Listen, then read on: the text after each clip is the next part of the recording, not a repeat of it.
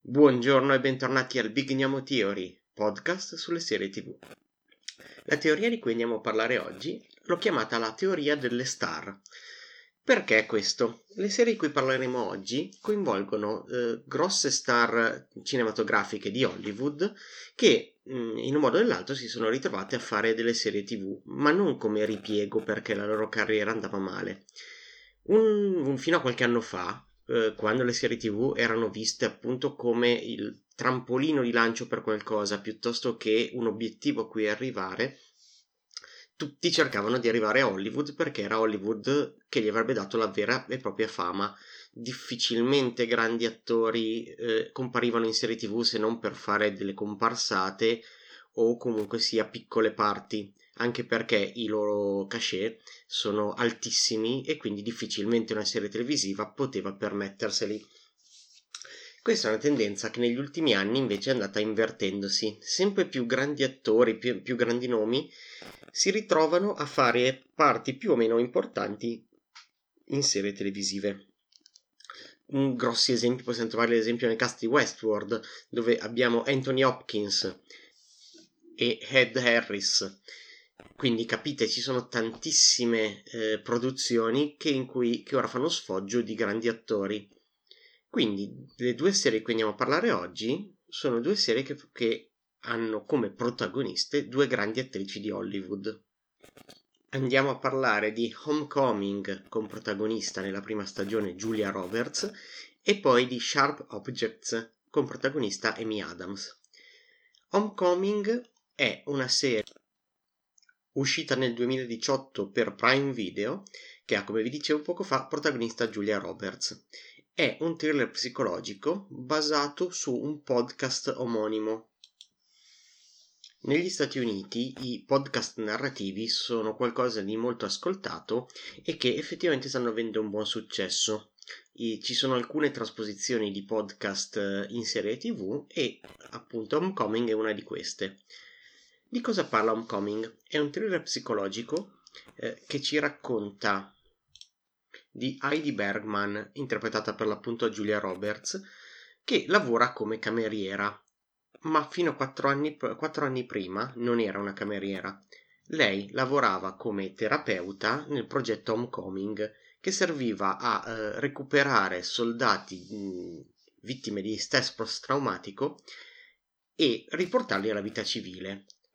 Quello, la cosa strana è che una terapeuta diventi una cameriera e soprattutto sembri non ricordarsi nulla del suo passato.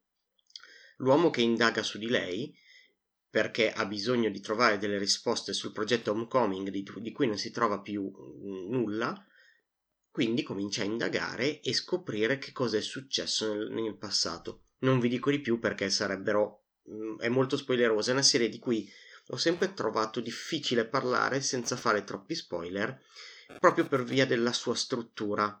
Eh, è una serie comunque appassionante, molto atipica nel, per come è confezionata. Questo anche grazie alla regia sapiente di Sam Esmail, eh, già autore di Mr. Robot.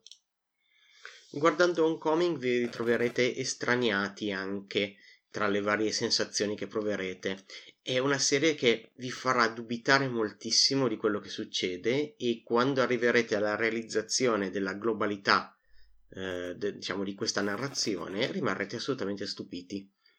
Homecoming ha anche avuto una seconda stagione con protagonista differente che racconta sempre una storia eh, inerente a questo argomento. Nella seconda stagione però non ho ancora avuto modo di vederla per quanto ne abbia letto critiche eh, diciamo peggiori rispetto alla prima. La prima invece ha avuto un buon successo. Vuoi per la presenza appunto di Julia Roberts che è stato un, un buon traino eh, vuoi perché l'argomento è qualcosa che interessa molto il pubblico soprattutto americano la seconda serie cui invece voglio consigliarvi è eh, Sharp Objects Sharp Objects è una miniserie tratta da un libro questa volta, eh, omonimo libro di Gillian Flynn, che in italiano è stato adattato con Sulla pelle. di cosa parla Sharp Objects? Il ritorno di Camille Pricker nella sua città natale, Wine Gap. Camille torna mm, perché è una giornalista e deve fare un articolo su due ragazzine che nelle settimane precedenti sono state rapite. Una delle due è stata ritrovata annegata nel fiume, mentre la seconda è ancora dispersa. Wine Gap però non è un bel posto per tornare per Camille. Lei ne è scappata e tornare lì significa riaprire centinaia di ferite. Deve affrontare la sua madre e la sua famiglia, rivedere gli abitanti di questa piccola cittadina del sud e ripensare a tutto ciò che è accaduto nella sua adolescenza. E soprattutto riapre la ferita della sua sorellastra, morta proprio quando loro due erano adolescenti. E per affrontare tutto questo Camille si butta sull'alcol, ma in questa città lo fanno quasi tutti. Le, è una piccola cittadina, come dicevo, piena di segreti ed è un diciamo, leitmotiv ricorrente nella serialità. Mm, la capostipite, come vi avevo già raccontato, è stata Twin Peaks. Racconta comunque di piccolo, un, questo piccolo paradiso apparente con dietro mh, mm, le tende distese infernali. Eh, le location sono assolutamente stupende e sono unite a una regia una fot- fotografia ricercata che contrasta con la violenza che c'è in fondo a Wind Gap, violenza che può essere sia fisica sia verbale ma soprattutto psicologica. La regia di questa serie è affidata interamente a Jean-Marc Vallée, che aveva già stupito tutti con la prima stagione di Big Little Lies. La sceneggiatura è curata tra le altre persone dalla scrittrice del libro, eh, che è anche produttore esecutivo, così come la protagonista Amy Adams è una produttrice esecutiva. Interpreta Camille in modo coinvolgente e spiazzante.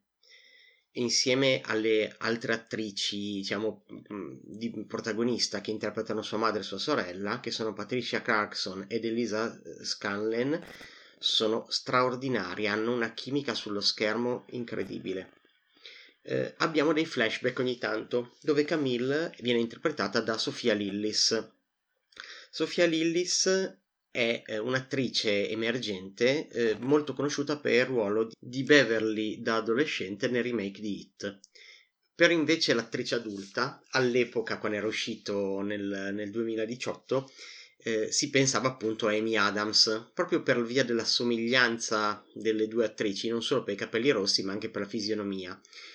Poi alla fine la scelta fare, eh, per fare Beverly adulta è ricaduta su Jessica Chastain, altra attrice comunque molto apprezzata. Eh, è una serie, come dicevo, molto profonda e che ha una grande particolarità che non si trova in molte serie. Tutta la musica che sentiamo è diegetica, eh, ovvero tutto quello che, eh, che sentiamo come sfondo musicale o comunque sia come musica nella serie proviene da qualcosa che la riproduce, che può essere in questo caso un grammofono, un cellulare, una radio, una televisione. Eh, la colonna sonora è variegata e ben scelta e riesce a trasmettere ottime emozioni e unito alla sapiente regia di Vallée portano la scena, ogni scena a un livello superiore. La, una curiosità è che nella serie abbiamo ben quattro pezzi delle Zeppelin nella colonna sonora e come sa bene chi segue i Led Zeppelin come gruppo, sa che è difficilissimo che diano il permesso di utilizzare eh, i loro pezzi in una serie o in un film. È difficile parlarvi bene di questa serie, anche di questa serie, senza fare spoiler importanti, soprattutto partendo dal titolo. Il titolo lo capirete perfettamente alla fine della prima puntata. Andando avanti capirete quanto è profonda, ci sono dei pezzi che sono quasi commoventi, cioè è una serie che ho trovato veramente incredibile, con colpi di scena avvincenti e ti tiene incollata allo schermo. Io mi ricordo quando l'ho vista, l'ho vista in due giorni, rimanendone veramente folgorato. Uh, globalmente una delle migliori serie che abbia mai visto. Come vi dicevo, è una serie HBO, quindi già di base siamo abituati a una qualità superiore, ma in questo caso la consiglio particolarmente indipendentemente da, da, da tutto. È una serie comunque con, ton, con temi pesanti e potrebbe non essere adatta a tutti e potrebbe addirittura urtare cioè, certo tipo di sensibilità. Quando guarderete l'ultimo episodio, non fermatevi. Dopo i titoli di coda c'è ancora un pezzettino che vi aiuterà a capire qualcosa di più. È un qualcosa mol- a cui molti sfugge, anche perché non tutti sono abituati a guardare una serie dopo i titoli di coda, ma non ve ne pentirete, ve lo garantisco. E ora arriviamo ai saluti.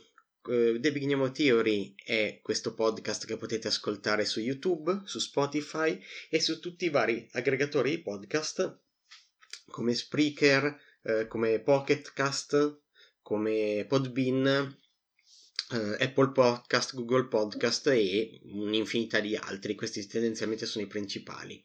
Potete scrivermi su mm, cercando The Big Theory su Facebook, su YouTube, uh, su Instagram, non su Twitter perché Twitter non lo seguo, già seguo difficilmente Instagram.